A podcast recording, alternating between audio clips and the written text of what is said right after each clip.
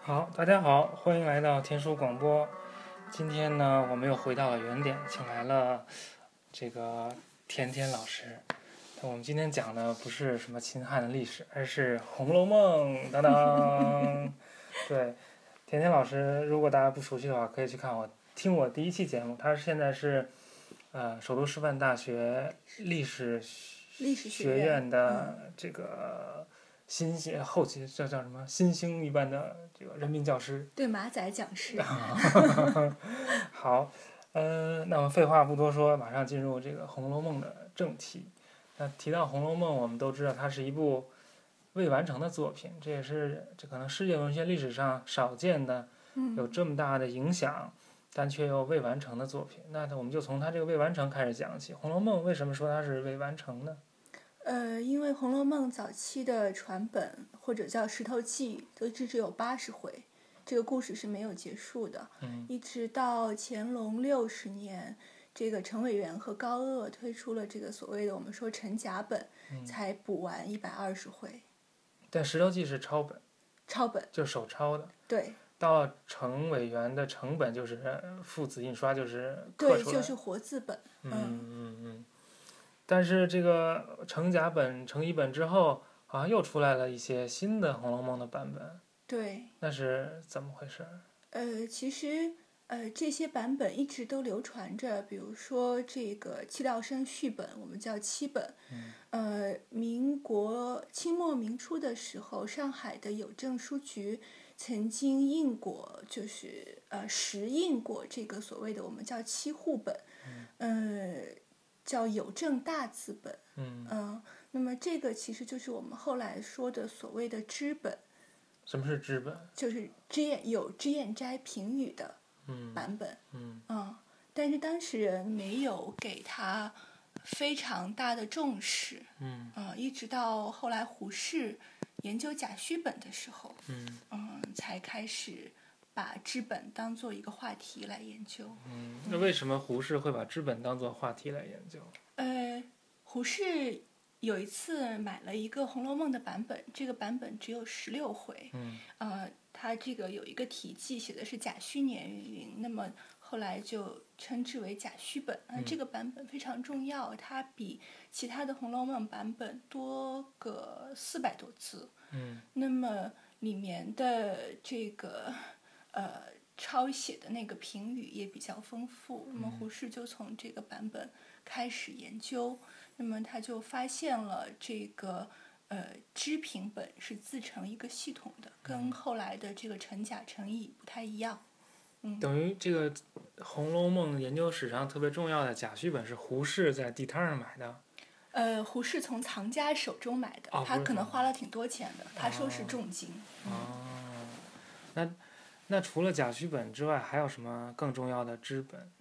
呃，我自己觉得知本比较重要的就是三个，一个是甲戌，一个是己卯，一个是庚辰。嗯。呃，但是其实这个呃七本是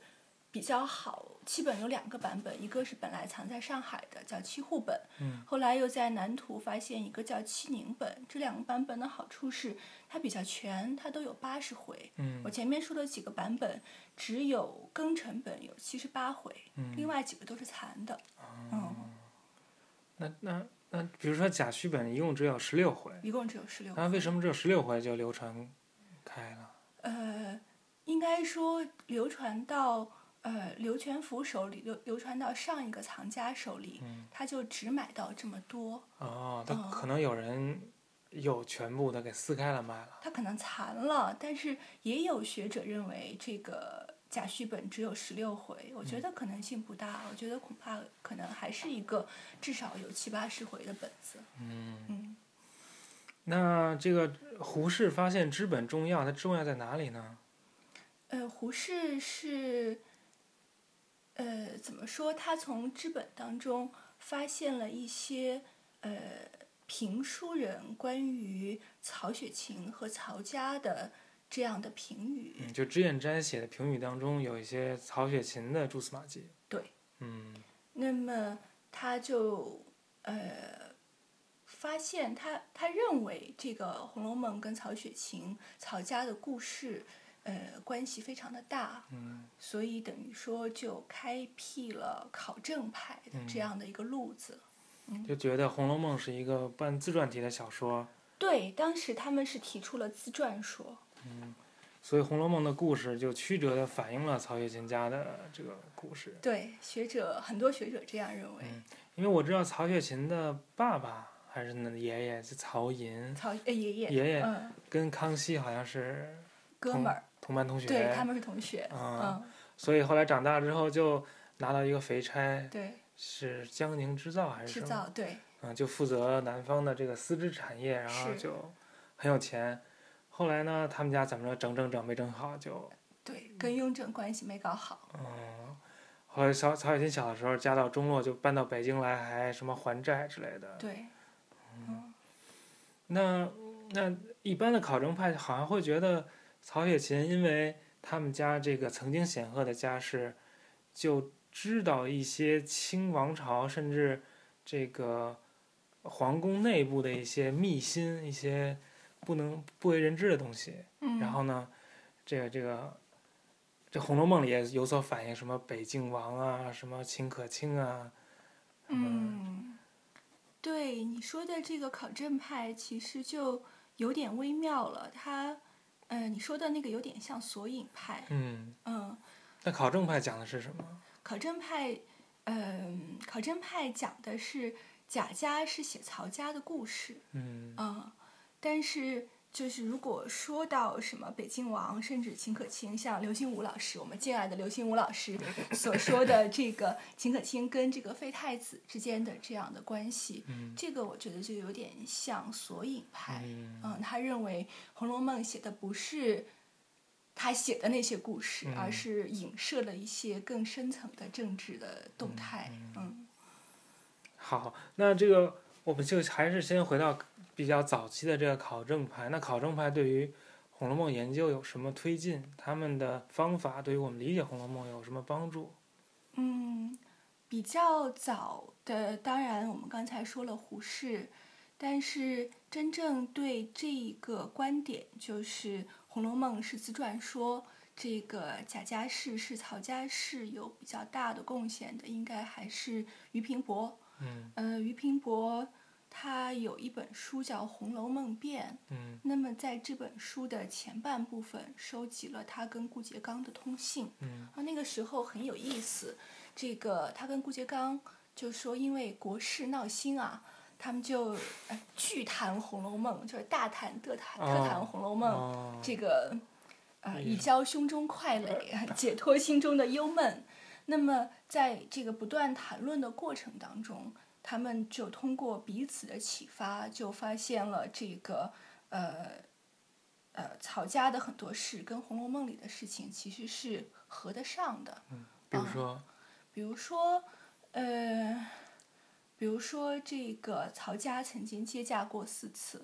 哦在《红楼梦》里面，王熙凤就说我们王家曾经接驾过四次，哦有类似于这样的事，比如说这个，呃，《红楼梦》里那个荣府的正堂是荣禧堂，嗯他们认为这个就是影射当年这个江宁曹家的这个宣瑞堂，那宣瑞堂是康熙体的字，就如此诸类种种吧。嗯，还有一些比较比较细枝末节的，比如说贾家的家族关系，这个贾赦、贾政和曹家的这样的关系，嗯，类似于这样的事，这是他们的第一个发现，就是呃。发现吧，论证吧，自传说。那么第二个就是他们论证了后四十回是叙述，嗯嗯，就是否定了后四十回的价值。嗯，嗯哦我我当时看看那个张爱玲写那《红楼梦演》嗯说她小时候看后四十回怎么看怎么别扭，嗯我当时就很吃惊，因为我还以为后四十回是叙述这个结论，它很早就已经出现了，但实际上至少张爱玲小的时候还不知道这件事儿。对，这个很有意思。呃，以前是有这个《石头记》，一直是八十回本流传。那么嗯后来我们说的这个陈甲本出来以后，因为它是全本，嗯，所以一下子就流行开来了。哦，嗯，而且我觉得这个恐怕跟这个书的呃物理形态跟它的印刷手段有关系的，因为它是一个活字本，嗯它的印数大，所以发行广，那么一下子就有了很大的影响。嗯，那么不断的，其实，在笔记小说里，清末也好，明初也好，有人提到这个后四十回有问题，后四十回不对，写的不好。呃，但是呃，从来没有人给他一个系统的论证。那嗯当然，这跟学术新旧，以前人不写论文，跟这个有关系。那么把这个事情，嗯、用现代人我们现代人习惯的方式论证出来的，可能还是俞平伯。他嗯们大概在什么时间？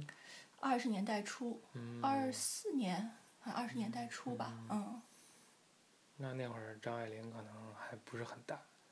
张爱玲可能嗯张爱二玲二一年的吧，还是哦，嗯那这个除了从我们从胡适谈到了俞平伯，那俞平伯嗯之后有什么红学家？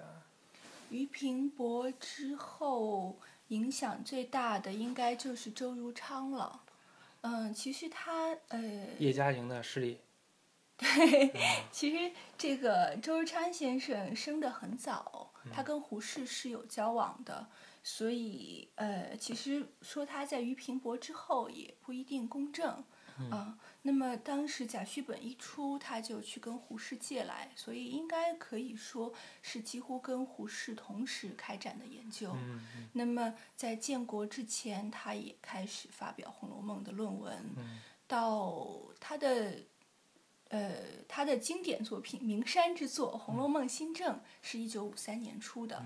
嗯、因为周先生活得比较长。啊，对对对，嗯所以大家他这个研究拖的时间比较长，大家常常认为他是后面的学者。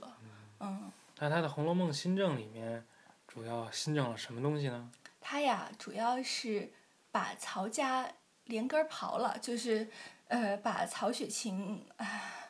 八辈儿的事儿都尝试把它弄清楚。然后他的《红楼梦新政》里面有一个很大的部分，非常的长啊、可以说极为冗长的，叫这个雪芹生卒和《红楼梦年表》。嗯嗯，就是把这个呃《红楼梦》里的每一年，甚至更早的事情，都和这个清朝的大事一年一年、一年年的对应起来，非常长，非常恐怖，很难读。嗯，他事实上是第一个把曹雪发扬光大的人。嗯，这样说不确切，应该说他是第一个提出曹雪这个说法的人。就研究曹雪芹的生活。对，嗯，嗯那他首先要研究曹雪芹的生卒年，嗯，但是曹曹雪芹的生卒年到现在还是有争论的。有争论。啊那周汝昌的观点是，就曹雪芹的生卒年，曹雪芹的生卒年好像关为什么我们要研究他的生卒年呢？呃，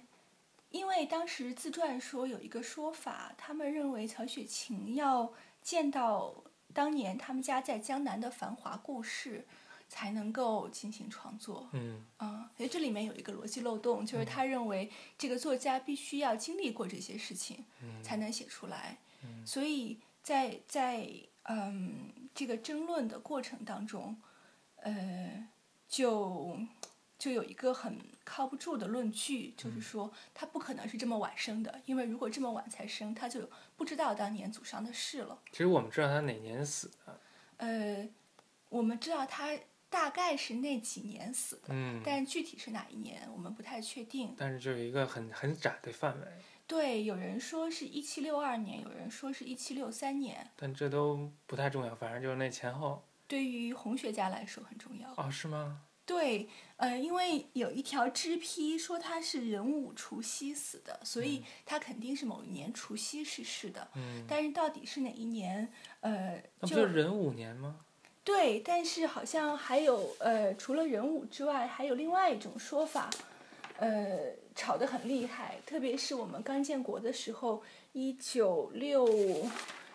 六二六三年的时候，那个时候我们要纪念曹雪芹逝世两百周年，啊，所以这到底是六二个年还是六三年？嗯周恩来就就啊六三六四，周恩来就下了一个要求说跟红学家说，你们赶紧弄清楚到底是六三年除夕还是六四年 除夕。结果两方争执不下，打得很 厉害，结果是在六三年十月份庆祝的，就是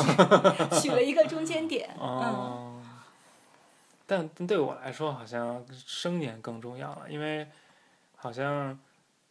就是有有两种说法，似乎是一种是他生的比较早，这样他可能在江南待到十三四岁嗯十；三四岁，另一对种说法就是晚十年，对但所以他可能三四岁就离开江南了。他的一对切，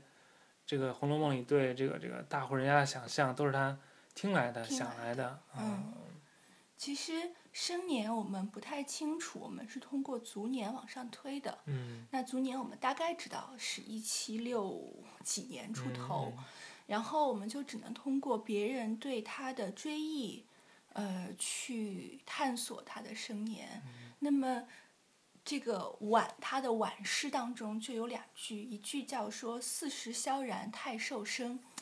另外一句说“五十年华复杳明”。到底四十还是五十？对，所以大家就纷纷提出了不同的证据。有人说只活了四十几岁，那个五十是一个虚数；那有人说这个不可能，就是活了四十四十几、四十八九岁，将近五十岁。嗯。嗯，但这两句诗还有一点就微妙，有人说其实是活了。三十八九岁，所以嗯说四十萧然太瘦身，嗯因为你不可能把人往少里说，就不可能说他活了四十五岁，你说嗯他是四十、嗯，啊，那五十的也一样，嗯，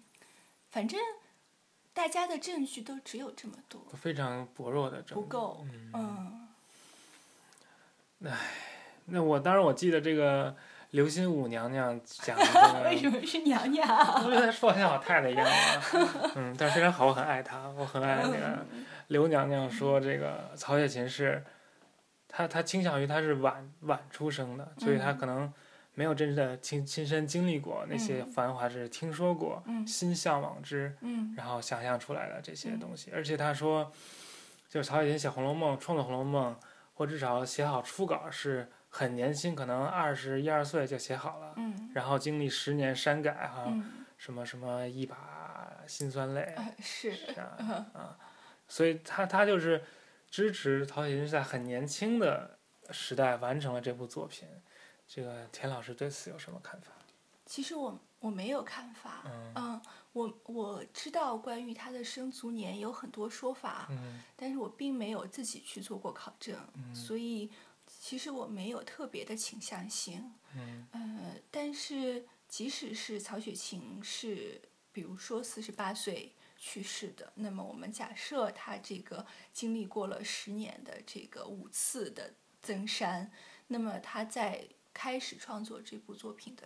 年代，在我们看来依然是非常年轻的。嗯，嗯可能二十几岁、三十三十出头对，那样，因为这毕竟是这么大部头的一个创作。嗯嗯，而且它最后流传出了很多个版本，嗯也就是说，它好像最后也没有真正完成这个作品，还是说它有一个完成本，只不过传传来传去传丢了。呃，从知本透露的一些线索来看，曹雪芹的呃后几十回，有人说是三十，有人说是四十了。那么就算没有定稿，至少故事梗概应该是有的。嗯嗯，我认为他可能完成了这些没有流传下来的部分的当中的相当一部分。嗯因为在知评当中，我们能够看到他说，呃，后嗯面怎么着？后面怎么么着了，而且还说这个稿子，比如说什么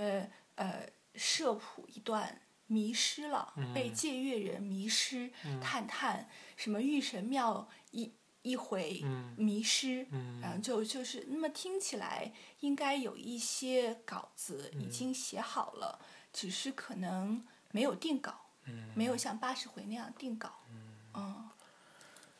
这个人生三恨。 《红楼梦》未 完，对对，没办法。嗯，这这这这红人生三恨的段子，一般都是去南方吃那个石鱼的时候，这个是对端出来的。嗯，他问我知不知道这个石鱼，我说知道知道，嗯，嗯虽然没吃过，但是听说过。但好像也不是说那个是鱼什么好话，对，说它刺很多，。对，嗯，呃这个我们好像是聊一聊考证派，这个比考证派更疯狂的就是这个索引派 对，这个索引派是干啥的？呃，索引派认为《红楼梦》讲的表面上是贾宝玉、林黛玉的故事，其实贾宝玉不是贾宝玉，林黛玉也不是林黛玉。哦，嗯，它影射的，当然很多人看法不同了。嗯，比如说像我们敬爱的蔡元培校长哦，啊，他就认为这个《红楼梦》影射的是康熙朝名臣的故事啊，嗯认为这个薛宝钗是高士奇，嗯，啊、我不太记，我不太记得清了，好像是这样。然后都是康熙朝的大臣，但是也有人认为《红楼梦》讲的是一个反清复明的故事，对。然后说这个其实那个宝玉就是那个印啊，就是皇帝的玺印啊等等的，类似于啊这样的故事，像。脑洞有点大，好像。啊，这个传统其实非常的长。嗯到我我小的时候，可能是我记得我上初中的时候，有一个霍氏姐弟，姐嗯姐叫霍国玲，她就写了一个呃，哎，那本书叫什么？她就说这个写的是曹雪芹的女朋友竹香玉，后来被雍正帝抢去，嗯，后来曹雪芹和竹香玉联合把雍正帝毒死了。这不就是小说嘛，是同同人。。对他们认为这这就是索引派，啊、呃，但后来周汝昌是不是也走向了这个方向？呃说什么脂砚斋是女的，其实是曹雪芹女朋友之类的。对考证派有一个非常的嗯、非常大的问题，就是他把这个小说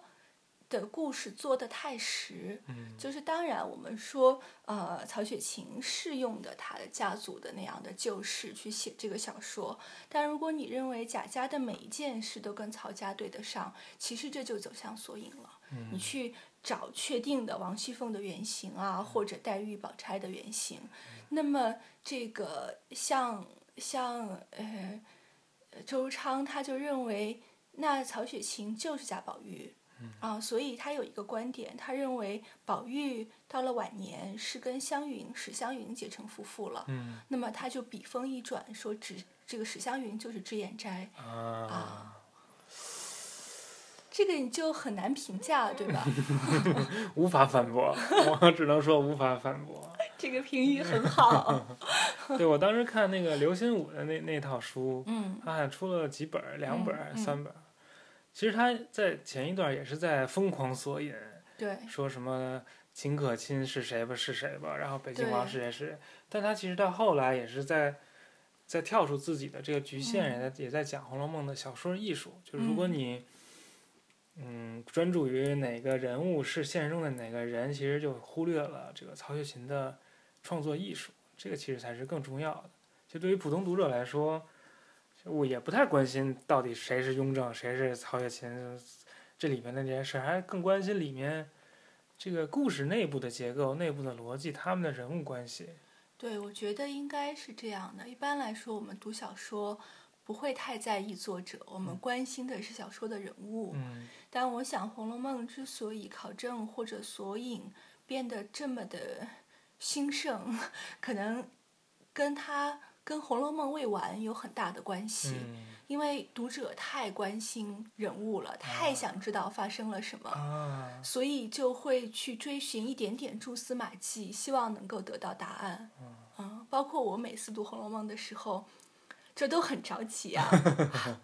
就想到底后来怎么样了？这是一种很难很难控制的那种。而且知道他们家要完蛋、要抄家，一点儿点儿败败相见露，对然后到最后要轰然倒塌的时候没了，没了，了，林黛玉怎么死的呀？ 林黛玉胖死的， 看自己太胖了，实在是不能接受啊。对嗯，那在这个新中国成立以以后，嗯新一代的这个红学家嗯，都有哪些人，或者他们都做了什么呢？呃，新中国成立以后，最开始的几年，呃，俞平伯应该是《红楼梦》研究的权威。当时党还给他配了一个助手，叫王佩章，是一位嗯，应该说是很有才华的女性。呃，但是呃，到了五四年的时候，风向突呃然转了。嗯、这个在《红楼梦》研究史上也好，在我们的当代文学史上都是很有名的一个事，就是有两个人，他们分别是兰陵和李希凡，嗯他们就批判俞平伯的这种考证，嗯呃，认为他们忽略了《红楼梦》是一部伟大的现实主义作品，忽略了里面写啊、阶级斗争啊、嗯这个现实的那些部分。那么他们写的这个文章最开始投给文史哲，文史哲不收，因为他们是无名之辈，他们等于批判了嗯呃俞平伯。那么这件事情后来就一直捅到毛那里，那么毛就做了批判。批示就说他们写的很好，你们不能打压年轻人。后来这个文章发表了之后，当然因为有最高领袖的指示，它一下子就造成了非常大的影响，以至于造成了五十年代中期就是一边倒的批判俞平伯和胡适。啊，当然跟胡适夹在里面也有关系了啊、那么就呃比较热衷于去讲《红楼梦》里面的阶级斗争呀，像什么交大的事儿啊嗯啊、然后还有这个乌庄主的什么进贡的单子呀，呃，类似于这一些内容。呃，比较受重视，当然这跟那时候的整个的大气候是有关系的。呃，但是这以外也有，比如说有一位蒋和森先生，他就写的呃一本关于《红楼梦》的研究，主要就是人物研究，就是对于人物性格的分析。呃，其实我觉得写的很有才华，不能避免的有那个时代的痕迹。但是是非常有热情的一部著作，即使是现在看，也觉得是挺感人的。嗯。嗯但是后来在等那个文革结束，嗯《红楼梦》就拍了电视剧，然后嗯，又在民间造成了很大很大的反响，是还有拍了第二版。对第二版你看过吗？没有，我看过剧照就不太想看，哦，我嗯看过第二版，哎，我觉得也挺好好。看吗？它有它的好，嗯它你不能拿第一版去，就是以就是以第一版为标准去来来要求那个第二，它就是要拍一个跟第一版不一样的。对，而且这两版的想法就不一样。第二版是就是要拍一百二十回，我记得。哦，是吗？对，第一版是拍了是，一个自己写的。对他后面一段其实是当时的学者自己按照他们的想法接上的。嗯，那除了这两个电视剧之外，好像也出了一些新的红学家解说《红楼梦》啊什么的。对，呃，其实《红楼梦》在文革以后比较兴盛的是版本研究。嗯因为这个时候我们已经积累了很多版本，光知本就有十几个，嗯又发现了，比如说我们在那个苏联，呃，发现了所谓的列藏本，嗯就是苏联科学院东方研究所列宁格勒分所嗯，发现了一个《红楼梦》藏本啊。那么就是我觉得最多最多的研究应该是版本研究，嗯，就比较各个版本的异同。那比较枯燥了，对于一般人来说，好像对，比较枯燥，而且这个工作也很难做。嗯，因为好像没有一个真正的说哪哪一个是标准，哪个是对，因为我们一般做呃版本的研究，比如说我们现在做各种点校本，我们要做版本源流的考察，我们假想有一个传说中的组本，嗯然后从这个组本往下画版本数，嗯然后最后我们确定哪个本子是最好的。嗯但是《红楼梦》的问题在于，它可能连这个想象中的祖本我们都找不到，因为它没有这个定稿。他可能就是传出的一稿，后来作者又改一改，又传出去一稿。，对，而且就是在作者写的时候，这些加评语的人就在点评了，嗯嗯，所以它的这个版本的系统非常的混乱，你很难用后代的那个版本学完全的去套。嗯，嗯。然后想到了哔哩哔哩，有点像。其实我一直有一个想法，我觉得《红楼梦》的版本学是跟我们先秦的那个古书有点相像的。嗯我们先秦的古书也是没有定本，就是没有一个原始的族本，它可能有好几个比较早的版本并行，然后从这个比较早的版本又开始分叉。嗯嗯，所以而且《红楼梦》的问题在于我们没有，我们所有的本子都是过路本。什么叫过路本？就是从一个原本当中抄过来的。嗯嗯，并不是要把它成为一个最终的本子的意思。呃，所谓过路本就是说，呃，比如说你有一个很好的版本，嗯我有一个比较差的，嗯那么我没有办法得到你的那个版本，那么我就把两个版本相比较，那么把你的那个本子里比跟我不一样的全部都抄抄在我这个本子上，那哦我的这个就叫做过路本。嗯哦所以我们的这个集卯也好，庚辰也好，可能都是抄手根据他看到的一个更早的版本来过录的，嗯只是我们不知道他的这个版本是不是原稿。嗯，现在红学家一般认为己卯和庚辰他所抄的很可能就是就是脂砚斋去抄录的这个原稿，嗯但是我们也没有任何证据。嗯好，非常好。我们今天主要谈了谈《红楼梦》的学关于《红楼梦》的学问，没有谈《红楼梦》本身，因为我嗯觉得这个听众朋友们肯定都对《红楼梦》只是看了不止一遍了，包括书啊或这什么电视剧啊各种各样的其他东西。所以，如果想更深的了解《红楼梦》，还是要了解它这个原始的版本，不能只看那个人民文学出版社那那一套而已。好，现在也出了那个庚辰本的影印本了啊、对，现在非常好，人民文学出了一整套《红楼梦》各种重要版本的影印本，嗯。所以基本上你想看什么都能看到了。嗯，推荐大家就是买那么几套，搁在书柜里装一装，也在京东打折的时候、啊对很便宜，啊也不错。好，我们最后要要进行推荐了。我们的推荐跟往常一样，是跟我们的话题完全没有关系的。嗯， 好，田老师，呃，我想给大家推荐呃马尔克斯的一部小说，呃叫《迷宫中的将军》。嗯呃，怎么说呢？我觉得呃看完之后我的感觉就是非常的 忧伤。哎，这是一部非常忧伤的杰作。让我感到很诧异的是，马尔克斯在写这部小说之前做了两年的材料准备，因为我是做历史研究的，嗯我我的感觉是在你做了非常细致的材料准备之后，你的情绪会被消磨得很厉害，嗯就你只能对我只能嗯 做一些、呃细节的考证，或者是比较理性的写作。嗯但是在做了这样的工作之后，马尔克斯依然有非常充沛的想象力和感情在这嗯部小说里，那能够把你完全带进那个情绪当中，呃，非常值得一看的小说。具体情节我们就不透露了。呃，有兴趣就是就赶紧买来看吧，不用有兴趣了。你不是这多多少钱，反正不会不会不是白很花的贵。对对对我呢，推荐一个跟《红楼梦》有点相似的组织，《红楼梦》有金陵十二钗，还有副钗又十二钗，还有又副钗又十二钗，一共三十六钗。 但是在伟大的霓虹国，有一个由四十八名女子组成的团体，叫 AKB 四十八，AK 是 A 队十六人，K 队十六人，B 队又是十六人，所以就是有点像这个 金陵三十六钗，不过他们有四十八。当然，现在也不是有四十八个人了，有两百多个人，因为他开了好多分店，比如上海也有分店呀，哦雅加达也有分店，然后名古屋、福冈和那个呃和还有哪儿新泻要开一个新的分店，还有大阪也有分店。那他们都嗯叫 AKB 吗？在 AKB 系统，但都比如上海叫 SNH 四十八，哦，原雅来加达的哦 JKT 四十八，对对对。然后这里面呢，姑娘们都是大概